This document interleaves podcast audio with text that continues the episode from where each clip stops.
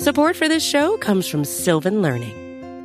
When children love learning, they can tackle any challenge life throws at them. Sylvan's Insight Assessment can help you determine if your child is ready for what's ahead. It can also identify gaps in learning and point out areas that could be of concern for your child so they can tackle what's to come. And right now, it's the best price of the year at $29. Go to sylvan29.com to learn more and get your child's assessment for only $29. That's S Y L V A N 29.com. Welcome to Intercepted. I'm Justis Mosqueda, and I'm joined here by uh, Niners Nation Kyle Posey, a very special man to me. Say what's up to people, Kyle. Yo, what's going on, man? We meet again. How you doing? We sure do. Uh, do you remember how we met or how it finished last time? Uh, the last time the Packers and Niners went against each other. I did watch the game, and it was not great. It was an entertaining game, but I mean, typical. It was, it was really just typical for the 49ers find a way to blow it at the end. Last second field goal by Mason Crosby, who before then and since then has had some hiccups in special teams wise. Some hiccups, huh? Yeah, a couple. A, a lot of people are saying, but the play leading up to that uh to that uh field goal kick was, you know, Davante Adams over the middle. The Green Bay Packers get on the ball fast enough to spike it. And uh lo and behold, what happened this past weekend? Dallas Cowboys, Mike McCarthy. Mike McCarthy already threw uh, Dak Prescott under the bus and said Dak made the check, but it was the right call. Um, they run a quarterback draw with 12 seconds left. Can't get up back up on the ball to spike it with enough time to actually run a Hail Mary play. And the uh, 49ers win. Um, today, LaFleur said basically, um, we're recording this on a Thursday. LaFleur basically said, like, we'd been practicing, you know, getting ready for the San Francisco 49ers during the bye week. We just kind of had a hunch that uh, Shanahan was going to win that one. So, way to give credit to Shanahan and you know your former boss, right. while also just like kicking McCarthy out the door fully. So much shade in that comment altogether, man. And uh, Kyle was actually asked about that, like how his relationship is with LaFleur, because for whatever reason, you know, people are still talking about that week three hand handshake gate at the end when Kyle kind of brushed it off. But he pretty much said, I was just caught up in the moment, man. That's my boy. Um, and I, I mean, just going back to what you said, there's really no reason for LaFleur to bring up um, McCarthy or just the game in general. But for him to say that just tells you, you know, what the perception is about good old Mike, your boy, of course. My boy, my boy. I love to bet against him. I will say that in, important spots. This, mind you, is the Dallas Cowboys that were, I think they were the best against the spread team um, during the regular season. So choke when it matters. I love Yikes, it. Man. I love it. Um, LaFleur also, you know, had been asked those type of questions about Shanahan and he basically was like, you know how that how much that dude's done for my family? Like it's crazy that you guys are asking me these questions. Like he hired my brother as the offensive coordinator, and then you know his his brother you know now bounced with Salah, who you know everyone talks about you know him being the best man in Salah's wedding. Like every dude that like LaFleur is connected with, like Kyle Shanahan's been nothing but great to him. I feel like the only thing that may have rubbed the relationship wrong is like uh why are you texting my quarterback on draft day? what, what, are you What are you doing? Texting my MVP quarterback on draft day. Gonna need him, so uh, leave him alone and leave us alone. Yeah, how dare you? D- don't ever look at my son again. Um, what is kind of because Packers fans, I feel like playoff anxiety has finally hit Packers fans where they're just kind of scared of everything right now. Like every everyone's like, oh, the Niners, I didn't like the Niners pool. It's like every other team in the playoffs has a better quarterback. So, you know, not, now is not the time to, to really complain about kind of your poll. Like you got a bye week, you advance to the next round. You didn't lose like the Dallas Cowboys in embarrassing fashion. Um, but then there's the other side where it's like, this feels like our year. Like everyone is getting healthy at the right time. There's really not that big, like the biggest weakness on the offensive side of the ball is like tight end, and Marcedes Lewis is a great run blocking tight end, the weakest spot, I guess now with Kingsley Keke being released, and we'll talk about that a little bit. Um, at least in the nickel look, which is probably what they're going to be in most of the game. Like Darnell Savage might be their worst starter, and Darnell Savage is a pretty damn good football player. Um, so kind of where are 49ers fans coming into this week?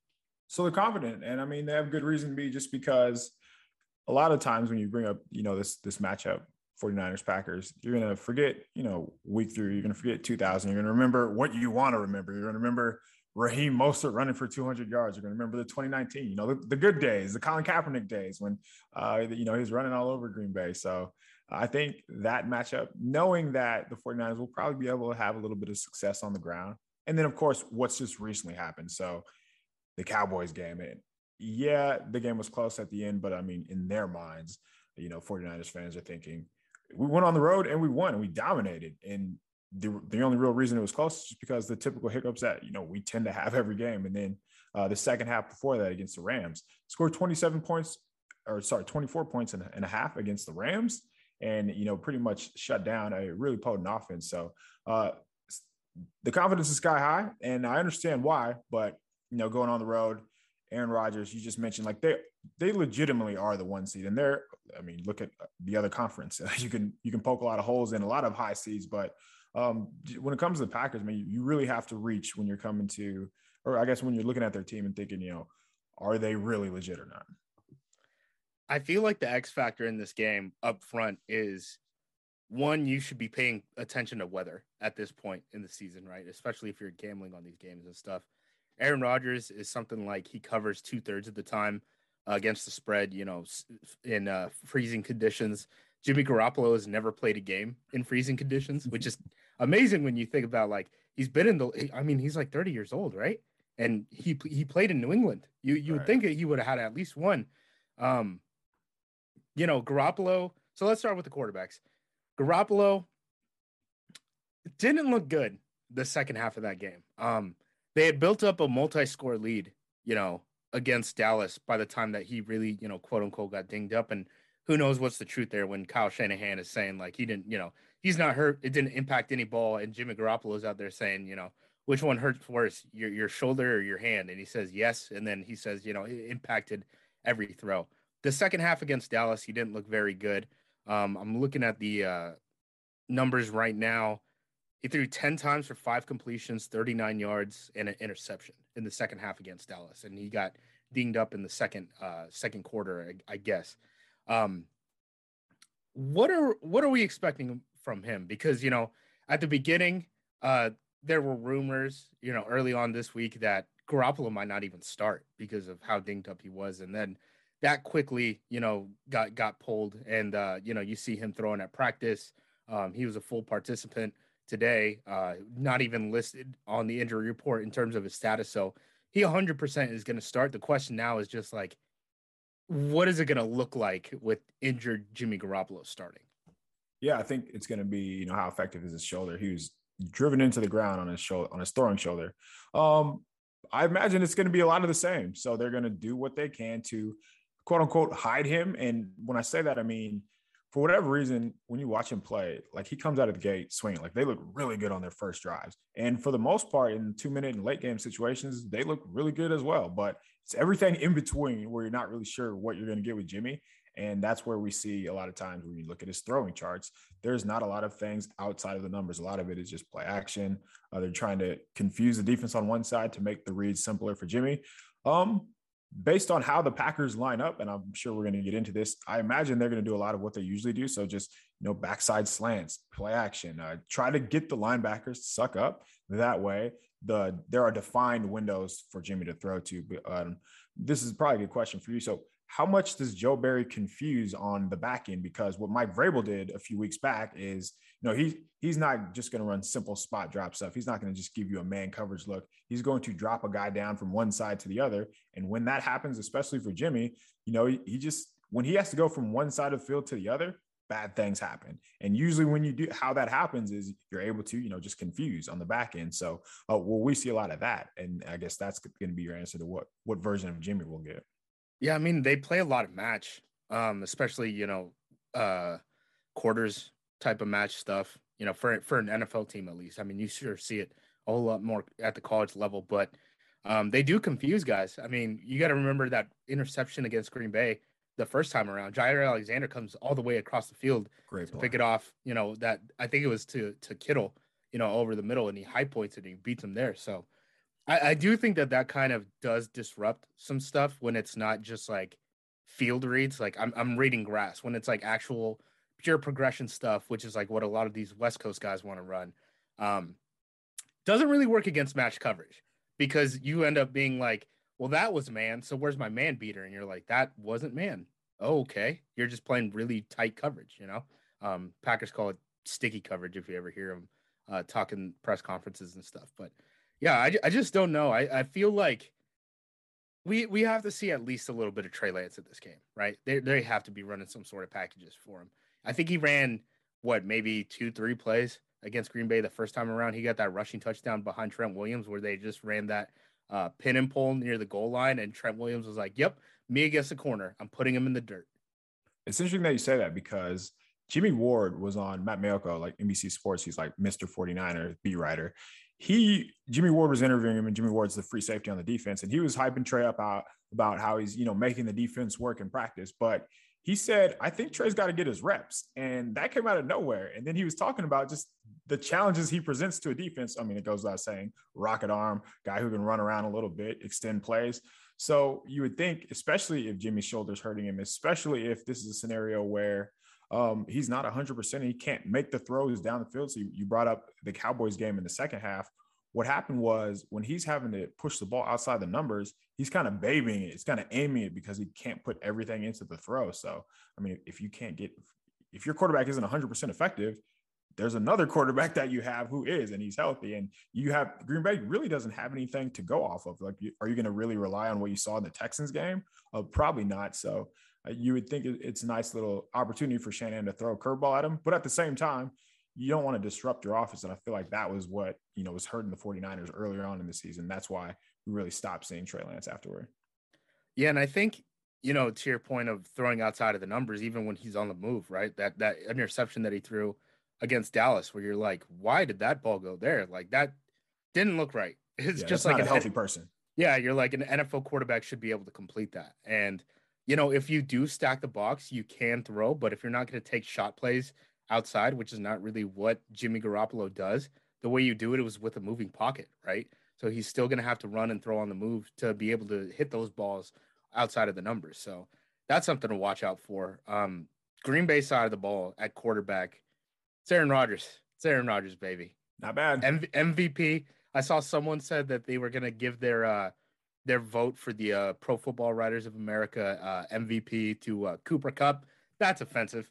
That what what we don't have to like. We don't have to pretend. We don't have to pretend Cooper Kupp was that guy. Come on. So I have a vote for PFWA, and I voted for Tom Brady. How does that make you feel? Why'd you vote for Brady? Uh, because he's not Aaron Rodgers. Wow. Agenda. Hashtag agenda. Hashtag agenda. Let's talk about these running backs. Um, obviously, like the big difference here is Trey Sermon isn't going to start this game for the 49ers, which is what, what they got in that first matchup. Elijah Mitchell, who's one of my favorite guys coming out in the draft. I love uh, uh, ULL's offense in general. I like Levi Lewis, the quarterback that they have coming out.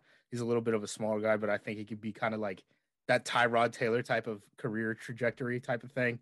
Um, he has speed and he can get to the edge. And with how uh, not weak but uh, shallow their you know outside linebacker depth is, where right now, as it stands right now, is Rashan Gary's probably going to be coming from the defense's left, and then Preston from the right. And then if they have to sub, if these guys don't come off of IR on Friday, then it's going to be you know Tipa Galeai, who's 229 pounds, setting the edge. You can run outside zone on him when George Kittle is, you know, asked to do that reach block as a tight end. If if you can get Mitchell on the edge, that worries me a ton. Plus the fact that you have Deebo Samuel and they weren't really doing the same stuff with Deebo, you know, in week three that they're doing right now. So not even close. The the backfield is kind of really what worries me about this team, um, at least offensively. So you mentioned Elijah Mitchell. So he had 27 carries. It seems like whenever they get him the ball, obviously, first of all, the analytics crowd, when they talk about number of carries, and then you hear the players talk about it. So every time, even Arik Armstead last week, he said when Zeke has a certain number of carries, they are one in five. And we did that today. And they always talk about that. And I, I know that there's a cause and correlation thing, but I, I really feel like it matters, at least for the coaches. But back to just Elijah Mitchell. Um, he's actually much better going up the middle. I feel like he's gotten a lot better just as far as patience, um, knowing where to go, knowing when to hit his spots. Earlier on in the season, he's just so you mentioned his speed. He knows he's fast, and he would just run up into the offensive linemen's backs, probably miss a cutback lane. This year, and we saw it more so last game. Um, he's just slow to fast through. Like he's not doing that anymore, and he's hitting these these big running lanes. And you mentioned Deebo as well. So they're also able to use Deebo as a counter now that Elijah Mitchell is progressing as a runner. So that one two punch in the backfield, like those are the only two guys you're going to have to worry about. And I honestly wouldn't be surprised if we see Deebo get, you know, upwards to 10 to 15 carries and just go back and forth between those two. Um, sealing the Packers will be the key to the, the, victory here. Like they're obviously going to run the ball. They're going to go out of their way to run the ball. If they can, you mentioned, you know, scooping. If that's where they really hurt Dallas is, you know, getting Trent Williams from the first level, and now he's getting a run a free running starter, your linebacker. Uh, good luck with that, man. And then, you know, their edge guys, even their backup tight ends are, are pretty serviceable blockers. So if they're able to seal the edge for the Packers, I think you know we're going to see a lot of yards, especially from Mitchell and Deebo.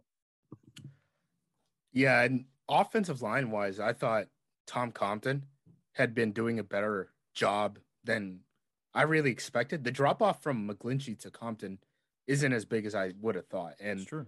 I kind of wonder if are you guys going to pay McGlinchey? Because McGlinchey kind of feels like that Jake Matthews. Like he's not bad, and he has a high pedigree. Like he came out as a first round pick, and he's an NFL starter.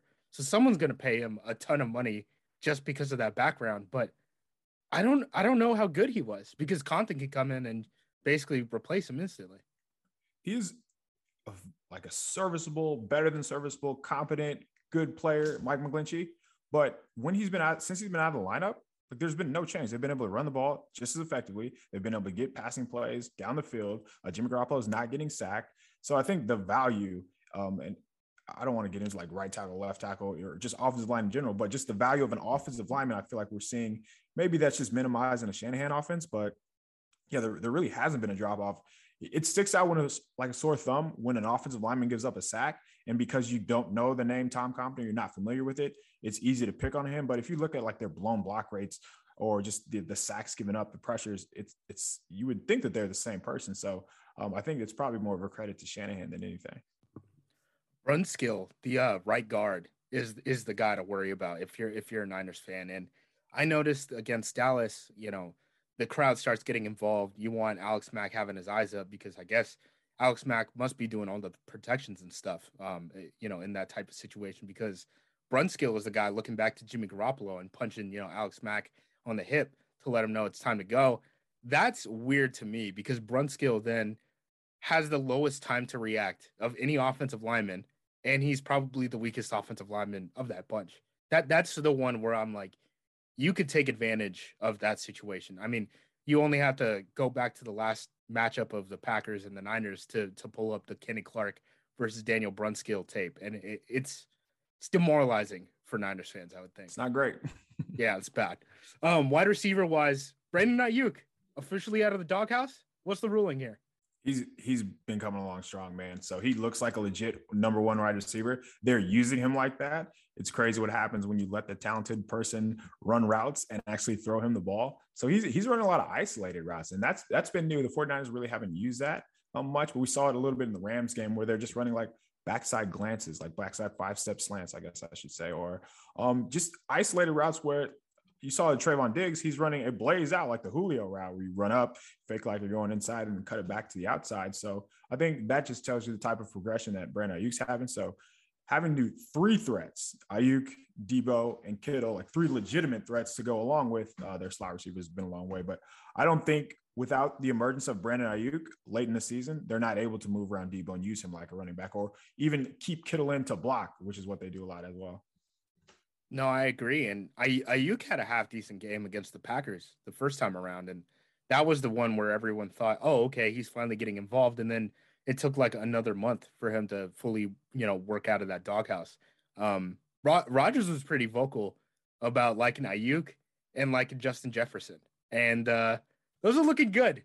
General manager Aaron Rodgers has got some hits under his belt. Does he get does he really get credit for saying two guys who are very high athletes who can catch the ball and run really, really fast. Uh, we're going to be good. But no, I mean, like what, what's going on with the Packers wide receiver group because it looks like MVS is not going to play. Um, that's wide receiver three, right? So a lot of teams, I mean, we saw people are asking, you know, are they going to double team Davante Adams? Are they going to go Wink They have Martindale and They go? have to. But without a guy like MVS, maybe you know the lack of speed gives you an opportunity to do that. So, uh, what, what's going on with the Packers wide receiver core? Yeah. So uh, the big thing is Marquez Valdes-Scantling has that back injury. He was able to practice on Tuesday. He wasn't able to practice on Wednesday or Thursday. They're not going to have a Friday practice because it's a Saturday Saturday game. They listed him as doubtful for the game, so I would anticipate him not playing. Um, Allen Lazard has really stepped up. Uh, you know, with MVS dealing with everything that he's had to deal with between COVID and getting hurt multiple times this season. Um, and then Randall Cobb just came off of the uh, injured reserve list. So that's a huge thing. I mean, Randall Cobb really, until he got hurt against the Rams, he was like Mr. Third Down for, for the Packers. Like outside of Davante, the, the other guy that you could count on really was Randall Cobb on third downs, just being able to eat stuff underneath the middle. And Lazard, for, you know, being a big guy who's not necessarily fast, is sure running a lot of stuff across the middle because you kind of have to treat him like a tight end the way that he's able to like match up in the run game. Uh, a lot of teams will just be a little bit heavier than you usually would be, and then you end up with two heavy personnel. You know, Allen Lazard running a crossover over the middle, and Aaron Rodgers has pinpoint accuracy, and you already doubled Davante Adams, so you're just out of numbers. You know what I mean? So I, I would say that that's kind of the way that it'll go. Um, if MVS can't play, I will say you'll probably see a little bit of Equanimeous St. Brown in this game because I don't think that they would activate Randall Cobb on Thursday and then have him play damn near every snap on on a Saturday, right? Like he's not taking every number three wide receiver snap on, on Saturday. So Equanimeous St. Brown's going to get involved. He's kind of like their jet uh, end around type of guy. So if, if Valdes-Scantling can't go, it's going to be him. Um, Does Aaron trust him? which one? Same Brown. Equanimeous? fair, fair, fair question. Uh, so assuming that so MVS is what I read is he tried to he tried to push it with his back on Monday. Mhm. Nothing really happened since then. And as you said, even if he does play, the odds with you not practicing all week and being full going the game just not high, not high at all. So if St. Brown is going to be the guy, if he's going to be the shot guy down the field, does Aaron trust him to make a play? He's thrown to him a couple of times. Um, I still think they're trying. They're they're going to try to get Davante like activated very early. It's something that Rodgers has talked about a lot. Um, they've actually they're kind of the opposite of the Niners, right? Where you talked about the Niners and they looked great that first drive against the Dallas Cowboys, and then they had one more touchdown the entire game, and it was that you know off of uh, interception that got them uh, starting that drive at like the thirty yard line. The Packers have been a team that have been terrible on the first drive, and then they get very good down the stretch. Um, I think they've been outscored uh, by like 38 points or something in the first quarter, and then they lead the league uh, it's second through fourth quarters. So I feel like that was last year too. the- It's like under LaFleur in general. it's very weird. I don't know if it's like him just being a little bit too conservative or what. It's not like they're really running that different of plays. Um, but Rodgers has talked about recently, like that first drive, he's trying to get the ball in Davante's hands some way. Like he, he wants to get him going like early on. He doesn't want Davante being kind of just like, all right, you took him away. No, you gotta you gotta kick that door open when they try to close it type of thing. So I would assume they're gonna figure some sort of way to get Davante at least a look on something, you know, beyond the sticks in that first drive. Um, offensive line wise, David Bakhtiari at left tackle. Um, he is listed as questionable. He did not practice on Thursday. He did not practice on Tuesday. He did practice on Wednesday. They're saying it's a load management thing. I kind of think it's like almost a half mental thing with him. Um, he pulled himself out of the game against the Detroit Lions in the season finale um, before you know the starter swapped out and all that stuff. Uh, he only played that game because Aaron Rodgers like texted him on that Wednesday and was like, "No, we like need you to get a look before we go into playoff mode." So Bach didn't even think he was going to go. Um, it's been a full year now since his ACL injury. We're seeing guys like Cam Akers come back from Achilles injuries like it's nothing in the same year, which is nuts to me. I I, I kind of think something's going on mentally there. Um, not to say you know one way or another. It's just it is what it is, right? And you know, it the mental part of injuries too is a very underrated aspect of being able to the whole rehab and recovery process. Everyone else on the offensive line should be able to go. So it should be, you know, Josh Runyan at left guard, uh, Josh Myers at center, Lucas Patrick at right guard, and then Billy Turner at right tackle. Um, there's some questions about, you know, if Lucas Patrick is one of their best five, and you know, should they kick Billy Turner into guard and have Dennis Kelly come off the bench? Doesn't seem like there's any indication by the team that they're going to move in that direction. And then, you know, the tight ends and running backs, they're just healthy. And uh, AJ Dillon, cold weather, that's going to be fun. He's 250 pounds, KP. Warner Warner better tape up his ankles three times.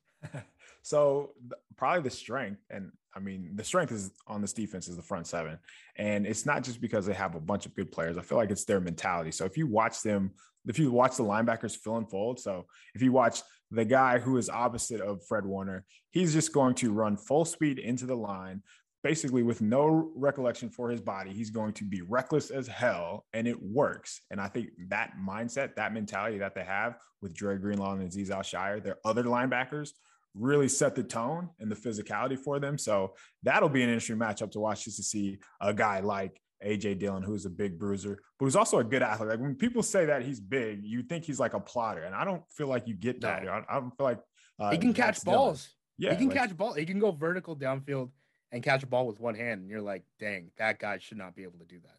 Yeah, you probably shouldn't take him off the field, but there's also Aaron Jones too, who can do the same thing. So I feel like they do present matchup problems in that sense, but at the same time, 49ers are so athletic and so physical that um, uh, they're able to shut you down in, in ways that most defenses aren't. So uh, I'm interested to see how the Packers do attack. I know the last time they played, they had a lot of success out of the slot, and that's probably the 49ers' weakness when K'Waun Williams is their slot cornerback. Uh, very good run player, very good against as a blitzer.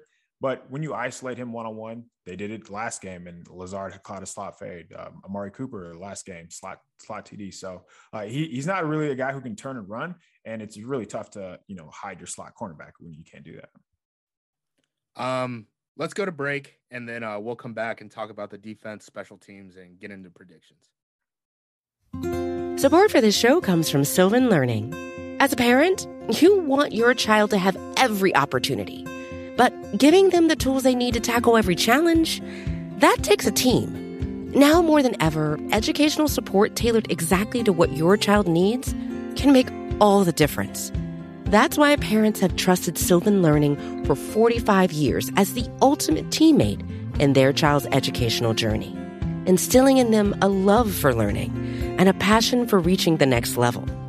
And Sylvan's Insight Assessment can identify gaps in learning and areas that could be of concern for your child. It's a 360 degree view into your child's learning that you can't find anywhere else and helps ensure that your child didn't miss something in school that might put them at a disadvantage in the future. And right now, it's the best price of the year at $29. Go to sylvan29.com to learn more and get your child's assessment for only $29. That's S Y L VAN29.com. When you need mealtime inspiration, it's worth shopping Kroger, where you'll find over 30,000 mouthwatering choices that excite your inner foodie. And no matter what tasty choice you make, you'll enjoy our everyday low prices, plus extra ways to save, like digital coupons worth over $600 each week. You can also save up to $1 off per gallon at the pump with fuel points. More savings and more inspiring flavors make shopping Kroger worth it every time. Kroger, fresh for everyone. Fuel restrictions apply. And we're back. All right. So the story of the defensive side of the ball, I think, in terms of the storylines leading up to this week, is defensive end Nick Bosa has a concussion, pretty brutal hit, frankly, in that Dallas Cowboys game. Um, you know, Shanahan, Shanahan is like might be pro injury. He might be our only pro injury uh, NFL coach. He's basically like, yeah, it's looking good that he's going to play. They listed him as questionable. Um, I don't think he's practiced. Is is that correct? No, so he's been listed as limited, but I don't think so either. And I think it really comes down to um, them being on a short week. So having, you know, being concussed on a Sunday and having right, he's gonna have to fly out on, on a Friday. Yeah. He's gonna fly out on a Friday. It's an away game too. Right. I think I want to say they're leaving today, so which is even worse. Oh no. Yeah, I mean, can you fly on a plane with a concussion? I feel like that's probably changing like altitude and pressure and stuff like that is probably not the way to handle it. But the NFL is in like full blown uh we don't care mode. Um, is probably the best way to describe it. I mean, Bosa is gonna have that quick turnaround on a concussion. No one has gotten like on the COVID list in like two weeks, which is very suspect. Even you know they're still doing random testing and stuff like that. So it's not even necessarily players not reporting it themselves. They got to be doing random testing unless everyone's already tested positive for this thing and it's just spread through the NFL like wildfire. Everyone's already built up immunity and all that. I don't know. Um, does doesn't make much sense to me. But you were talking before the break. This defensive front, Arik Armstead. I know he's moved to defensive tackle full time, and you know he's looked really good since I think it was what week eight or something like that. Um, DJ Jones is a player. Samson Ebukam is a player. Arden Key, Jordan Willis, Maurice Hurst, Kentavius Street. Um, Kevin all those is pretty good too, for what it's worth. yeah, all those guys can play. Charles Omenihu yep, was asked like uh, a couple days ago, like, what's the difference between Houston and San Francisco? He's like, yeah, he, like it's not a circus here. It's like okay, yeah. I mean, you guys, you guys might have if if the Packers had this much depth on the defensive line, no one would be able to stop them. No one. You you guys might have the deepest in terms of just like the third guy, You're like the third line of the depth chart that guy's like an actual NFL player, not a project like that dude can actually play.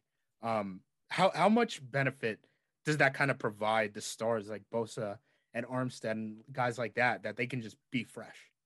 Yeah, it's nice, man. To to go from having to play 80 snap 80% of snaps to 60% of snaps, like we're talking like what's that, four fresh third downs that you get to rush the passer. Um, or when you when you can put these guys on the field and know that you're not having that much of a drop off. You can still call your plays. Like you, you, don't have to. A lot of times when you put in backups, you know, you get more vanilla as a as a play caller because you don't trust that they'll be able to run the same type of stunts or just to be able to handle whatever it is that you're calling. And that's just not the case. And that's why they're able to have as much success as they are. Um, you mentioned like all those names. A lot of those names are starters in the NFL. Like Arden Key, based yeah. on this season alone, would start on pretty much every other team. I'm very confident in that. Um, Samson I mean, Maurice Hurst was a starter. He yeah, like, right. already was a starter. And he's like struggling to break the lineup just because of like the ascension of Arik Armstead. But yeah, just to your point, the depth is insane, and the depth covers up so much, so many glaring weaknesses in the secondary. And they were playing the majority of the season with Ambry Thomas, who you know didn't play football in 2020, and pretty much if you I mean, Kyle Shanahan said, I didn't expect him to be a player based on what I saw in training camp. And now he's their starter. Uh, they're playing with 33 year old Josh Norman at cornerback, who they signed off the street. You're not able to do that with the type of dogs that they have up front. And yeah, it just seems like they're all winning constantly. And uh, again, like their level of physicality is just unlike anything I've ever seen. And that is why, you know, if you are going to bet on the 49ers, if you're confident that this game will be close, it'll be because their defensive line is able to get after the Packers. Because I mean, what they did to the Rams what they did to the Cowboys was just dominant from quarter from start to finish.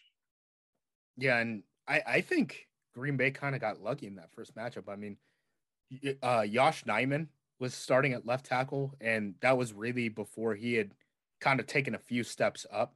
Um, you know, Nijman, who might play this week uh, with David Bakhtiari, you know, depending on what his situation is like.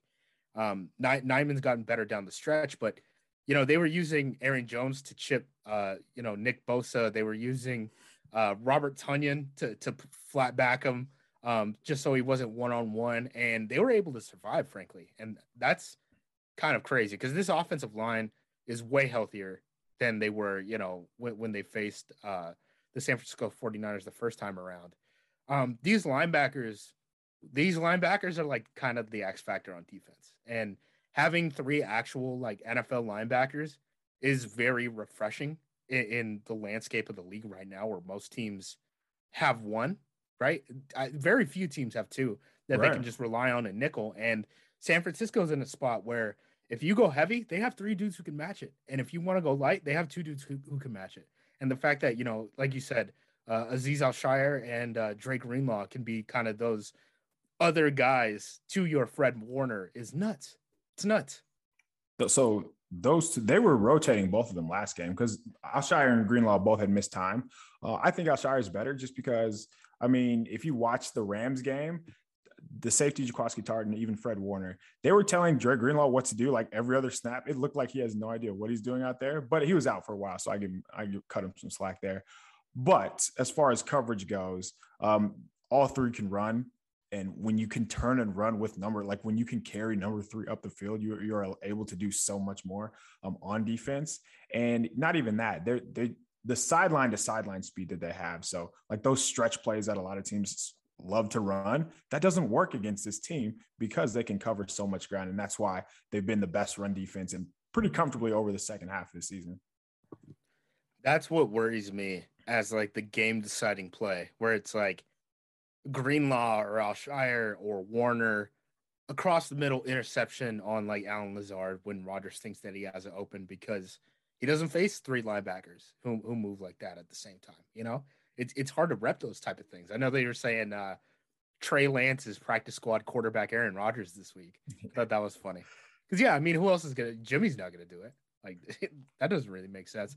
Secondary wise, how worried about are are you about these corners? I know you talked about K'Waun kind of being uh, a limited guy a little bit in the slot. Josh Norman being a billion years old and having a punter complete a pass on him, uh, embarrassing uh, fashion in, in a playoff game. And then Ambry Thomas kind of being that sort of uh, surprise. But how do you feel about these guys? Because that's, I feel like that's been the weakness of the Niners this whole season, right?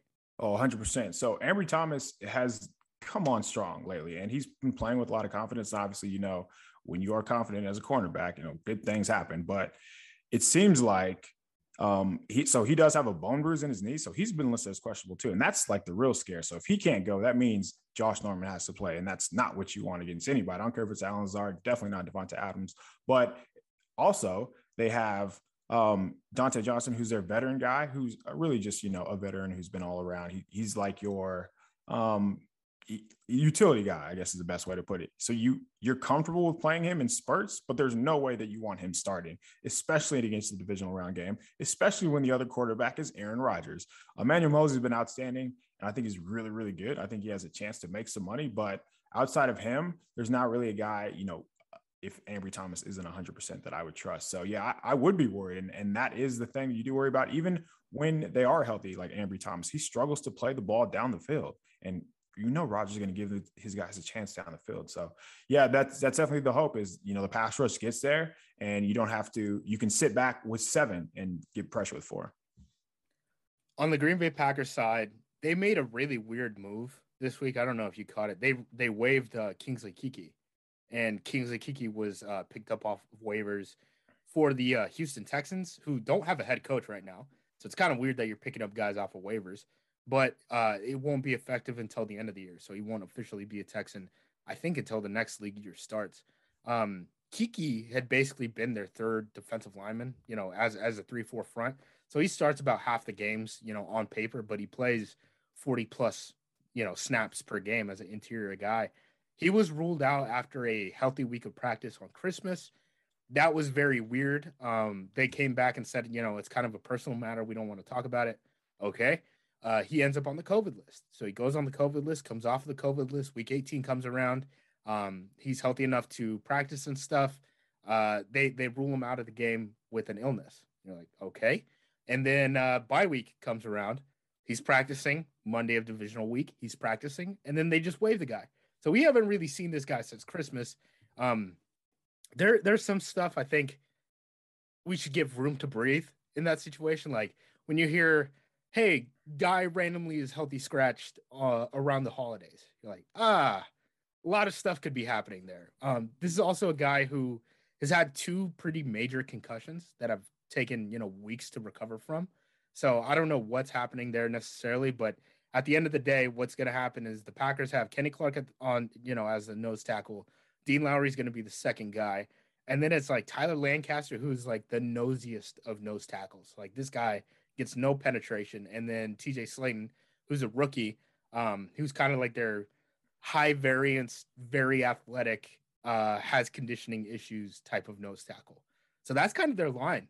Um, and that's it. They they got four guys. They don't use Jack Heflin, who's been on the 53 man roster as a healthy scratch very often. Um, Abdullah Anderson actually gets more playing time off of the practice squad than he does. And then at outside linebacker, you know, they have Preston Smith, they have Rashan Gary. That's good.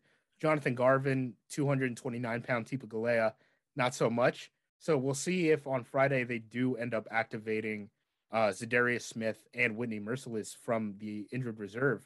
But if not, they're real light up front, and they only use two inside linebackers too. Obviously, De'Vondre Campbell, um, first team All Pro, he's having a great season.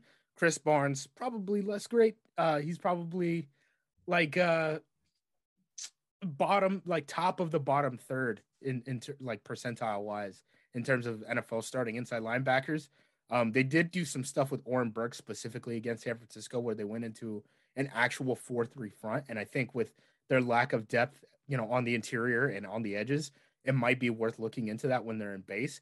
But it's only something that they did against San Francisco. So I don't know if that's something they were flirting with and they ended up just thrown out of the playbook, or if that's something that's like game planned. Um, so very, oh, with with the 49ers, when they're able to extend drives, and when they extend drives, when they're on these seven, eight, nine, 10 play drives, that's when they're able to get your second string guys in there. So right. they get you tired, they run down your throat, and all of a sudden now you have to play your backups. And that's when Deebo comes in, and that's when he runs around and gets a lot of yards. So I think that's a good point as far as having guys cleared. If the Packers don't have guys cleared, I would be worried. So my question for you is um, knowing that the 49ers are going to live in base downs, or they're going to live in 12, 21 personnel. Like that's what they do. There's been more 11 personnel as of late, but I feel like that's just emergence of what Jauan Jennings is able to do. Kyle Shanahan still wants to have a fullback and tight end on the field. So knowing that, knowing that he's going to use all of the motion in the world, probably to get guys out of the box. And now the Packers, if they are in an odd front, and let's say they're five man on the line of five men on the line of scrimmage, and somebody motions in the backfield, and now they take one of your linebackers out. Now you have that five-one look, and you can get to the edge, and that's what I think you know the goal will be. So, uh, uh, do you think we see that? And how do you think the Packers are going to defend them? Yeah, so I would say the one big benefit is De'Vondre Campbell in that situation. Um, Who's very good, by the way. Very good, very good. Um, even when they're in nickel, they go into five-one stuff, uh, not necessarily like four-two stuff.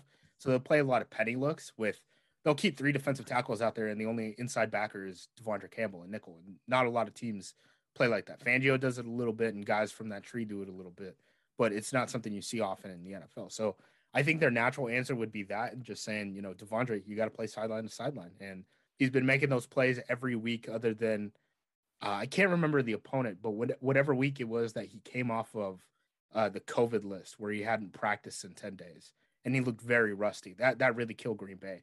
But outside of that, every other you know opportunity he's had, he's looked great. Um, I, I think structurally, if that is the plan for San Francisco, and there's no reason to not assume that it's the plan because it's Kyle Shanahan. I feel like right. we know what we're getting into at this point. All of those minus splits, which is like you know wide receivers into the formation, basically like really condensing the formations and stuff like that. The way Green Bay handled it the first time is we're in a two high structure we're playing off quarters and uh, we're just basically you know playing from 10 yards and we're dealing with motion that way. And i think their their idea is going to be you know rally to the ball. We're not going to be playing too deep because we're not too worried about jimmy garoppolo's deep ball and we're going to be you know fast to fill from from downhill whether it's cornerback or or safety. And basically just kind of you know if you think about it as like a little umbrella you have that umbrella that kind of starts at the 10 yard line and works its way down into the formation. So I would assume that that's what they're gonna do, but uh, we'll find out. I mean, it, it was a tight, it was a tight race the first time around in ways that I don't think people, if they weren't watching the all 22, really realized. Like that that interception that we talked about that Jaire Alexander had, right? That was on a quarters beater, and the yeah. Packers were in quarters. Like Kyle Shanahan called perfect. up. Kyle Shanahan called the perfect play for that situation, and they just weren't able to get the ball and you know, Jaire Alexander made one of those all pro slash pro bowl type of plays, you know, that he's he's bound to make. So do you remember in that game when there was another play that kind of was funky that nobody really talks about? So I, it was the fumble where Jimmy kind of throws it to this. It was almost like a lateral. Um, do you remember oh, that? Yeah, yeah, yeah, yeah, yeah. like that just kind of gets swept under the rug too. Uh, yeah, yeah, that happened as well. So there, there were so many plays in that game where you know the, the 49ers had a chance to come back and obviously they didn't. They ended up retaking the lead but the, the game script was so funky in that game where yeah you mentioned if you look at the final score or if you look at most of the game i'm sure the win probability would say that green bay uh, was in control for most of the game but there, there are a lot of times where san francisco as always just shot themselves in the foot man.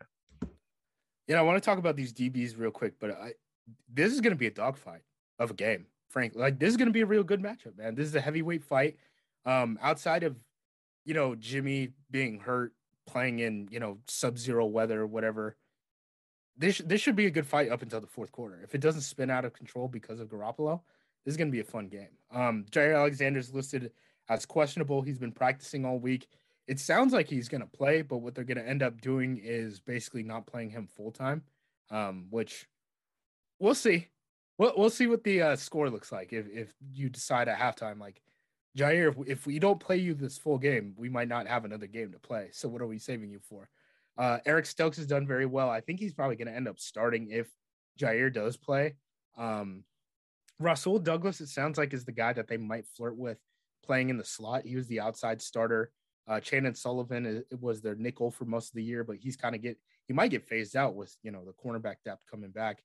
The Packers traditionally have played three safety dime, but now they're using Kevin King in that role. Uh, really since the Baltimore Ravens game where uh, Mark Andrews started giving him trouble. And hey, man, if Mark Andrews is giving you trouble, there's a guy named George Kittle, and right. uh, he, he's going to get the ball. So if you need a big body out there and you don't want Henry Black being the guy wrapping up and tackling, like maybe you do put Kevin King out there, or maybe you do put, you know, Jaire or Rasul or someone like that on the inside.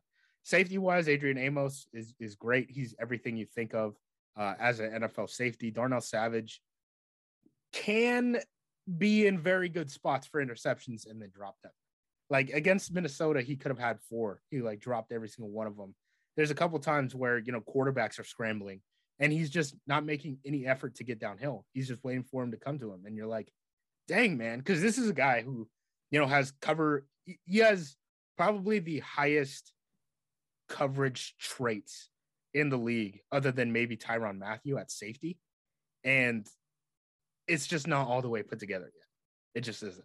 So, big DB guy here. Love to watch defensive backs, and I think so highly of Darnell Savage. I'm glad you said that because there are not a lot of people who do. And when I say that, I mean if you're just talking about voting for All Pro, you would see a bunch of names for safety, but you're not going to see the name Savage on there. And that's because of a lot of things you saw, but also it's because of the box score. Because of yeah. those, because those plays don't show up in the box score, these plays that are hitting him in the hands, by the way, and there are multiple, multiple plays that are hitting him in the hands. Uh, for whatever reason, he's just not finishing. But yeah, I think the world of him. And I think that he is a very good player. And I would be terrified of him being the one that's dropping in the box and being able to, you know, come from the other side of the field to the other uh, for Jimmy G.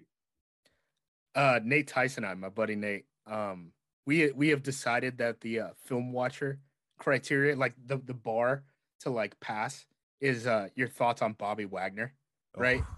That that's that's the film for 2021 where you know he's voted Pro Bowl. He had all pro votes, and everyone who watches film is like, this dude is done. He can't he cooked. he yeah, he's run. done. He's done. He plays a very physical position. He did it very explosively and very large for a very long time. Like there's no shame in saying he's done, but probably done. Um, let's get into uh special teams really quickly. Packers have been a mess. Bojorquez, there's like a 10% chance, and it's random every time that Bojorquez is just gonna punt this thing like 20 yards out of bounds for for no reason. Just shank it. Um, Mason Crosby's had an up and down year. Wordle's been having a solid uh, season after I think the first game. Bojorquez had some like weird operational issues with them. Crosby's been looking better recently. Uh, as far as the returners go, they won't say who's going to be returning the ball. Amari Rodgers has been pretty bad at returning punts all year. Um, the problem was that uh, I'm trying to find his name. Uh, David Moore was the guy who replaced him off the practice squad. He immediately you know, he was signed on like a Thursday and then played on a Sunday and, and was the punt returner for the team off of the practice squad as a call up. He has been protected. I would assume he's going to be called up again. Um, but he had COVID the la- in week 18, so he wasn't able to do that. Randall Cobb also caught one punt right before he ended up having that abdominal injury. So it's been like someone replaces Amari Rodgers, then that guy gets hurt, and now we're in a spot where they're all getting healthy again, and the, there's that big old question mark of like, is Amari gonna muff, you know, a punt in a playoff game? And that scares me to death. Yeah, so you you talk about that, and all 49ers fans do is complain about the special teams, and for good reason. You saw Mike McCarthy got over on them on special teams, and that's all you need to know. But uh, their punting team, their tackling on special teams is not good. So they're healthy, and I, I imagine that will have a lot, you know, of impact, a good impact for them. Um, but when you look at the numbers, like Green Bay is like the only team that's worse than him in special teams, which is very tough to figure out because if I were to if I were to give a, you a ballot and say, hey, who do you think the worst team is in special teams, especially for 49ers fans? They're going to tell you it's San Francisco, like to a man. There's nobody that would probably say anything but that. But it's interesting for you uh, to hear you say that that Green Bay is so poor in the same regard. So um, it sounds like both these teams are just trying not to lose the game on special teams. That way they can get the offense or defense back on the field. Yeah, there was that Chicago game with Green Bay where the uh, EPA said that basically Green Bay's special teams had cost them 16 points. and it's you watch it and you're like, yeah, they did. They did. They cost them, you know, three scores. Uh, pandemic year uh, coaching. I'm sure you, you know, you coach high school football too. Um, I'm sure you have crazy stories about pandemic year coaching. Uh, 20 spring of 2021, we played a team that didn't have enough players to play special teams. So we just made a decision of like you you go to the ref on fourth down and you say, "Hey, we're taking a punt here. It's going 40 yards." And you basically just walk the ball down the field. I feel like we should be able to do that in this game. Just neither team Let's really wants it. to do it. The the thing too about uh, the Dallas Cowboys completing that punt on Josh Norman, San Francisco didn't even have any ambition to return that ball because they were in defense stay. They had their base defense out there, which is the craziest part. And you're like, dang, that you guys weren't even you guys had the defense out there and still allowed to pass. That's tough. Um, prediction wise, what do you got? Yeah, I'm torn on this because it's tough to bet against a defensive line who just they're unblockable and there's no real other way to put it. And the, the Cowboys have a good offensive line, and they made the Cowboys look like they don't have a good offensive line. They overwhelmed the Rams. The Packers are a step up in class against, I mean, pretty much anybody you go against. But um, there's that Aaron Rodgers guy, and then there's Davante Adams, and we know that with because Thomas is you know banged up a little bit, I'm a little worried in that regard, and it, it really just comes down to the Jimmy coaster. Um, they they've been able to get away with a lot of his mistakes over the course of the season, and especially in his last two games. Like they won the games, but that was in spite of the quarterback. And yes, he made plays down the stretch, but at the same time, they shouldn't be in a position for that. Like they shouldn't have to overcome those mistakes. And because of that, I mean, every time I watch the Packers, when you make a mistake against Aaron Rodgers, he like you are going to pay for it. And it's not something that you're going to be able to get back later in the game. If you make a mistake, he's going to make you pay for it on the very next drive. And because of that, I don't think they're going to be in a position to um, just just to win in that sense. So I, I think the Packers win. I think it'll be close. Um, obviously, if Jimmy just takes care of the ball, I love their chances, but I don't. I haven't seen enough. Um, I haven't seen enough in that over the past month or so to think that that's going to happen. And that goes without, you know, all the special teams blunders, the mismatch on the outside of cornerback. Um, there's going to be plays with, you know, obviously San Francisco struggled even when they don't turn the ball over. So yeah, um, because of that, I'm a little worried. So uh, I'm going Packers here, but I do think it's close. I, I do think six is high. That's the spread. Um, it'll probably come down to um, what, like 24, 20, something like that is what I'd say. I think that's fair. I, I think Davante, you know, they're not being a guy on the field that can cover Davante. The Packers have an MVP guy versus Jimmy, who the second half of the game looked terrible against Dallas. This is the def- the deepest defensive front going against the deepest offensive line, I think, in the league, and that should be a really fun matchup to watch. I think all of that is worth, and, and then you know Kenny Clark matching up on on Brunskill, obviously. I think all of that is worth like seven points. I, I, I would I would bet still on the game if it was six and a half, and it, it, you know it's six right now. It opened up at five and a half, dropped down to five, then jumped back up to six. Um, but I'm taking Green Bay here by a touchdown, and mm. I think that's fair. That's that's a lot. Um, but again, if the mistakes, if the 49ers have made several mistakes, and not just you know, it's not just on Jimmy. Uh, they've had drop passes, they have penalties that they've had to overcome. There's a lot that's gone wrong, and yeah, they didn't uh, they didn't look they looked as sloppy as the Cowboys in yeah. that game. Like both of them looked like teams that were actively trying to lose. People were bringing up, you know, 28 to 3 and all that stuff, you know, midway through the game, which is never what you want to see as, as a fan of the Kyle Shanahan team. Uh, Kyle, go ahead and uh, plug all your stuff. Yeah, you can find me on Twitter, KP underscore show. A lot of Niner stuff um, as we get into the offseason here. It'll be a lot of draft stuff, I imagine. So uh, other than that, um, I'm on YouTube breaking this stuff down. Just type my name, Kyle Posey. Uh, go to NinersNation.com so I can feed my family. Yeah, and we host NFL University together on the uh, SB Nation NFL Show Network. Um, I think I'm gonna be doing a lot of draft stuff for for uh, the national guys too. So if you want to hear draft takes, I mean, Kyle and I, I think we're probably both going to the combine the way that it's been talked about. And uh, yeah, if you're trying to follow draft stuff, uh, give it a listen because that's probably where you're gonna find it.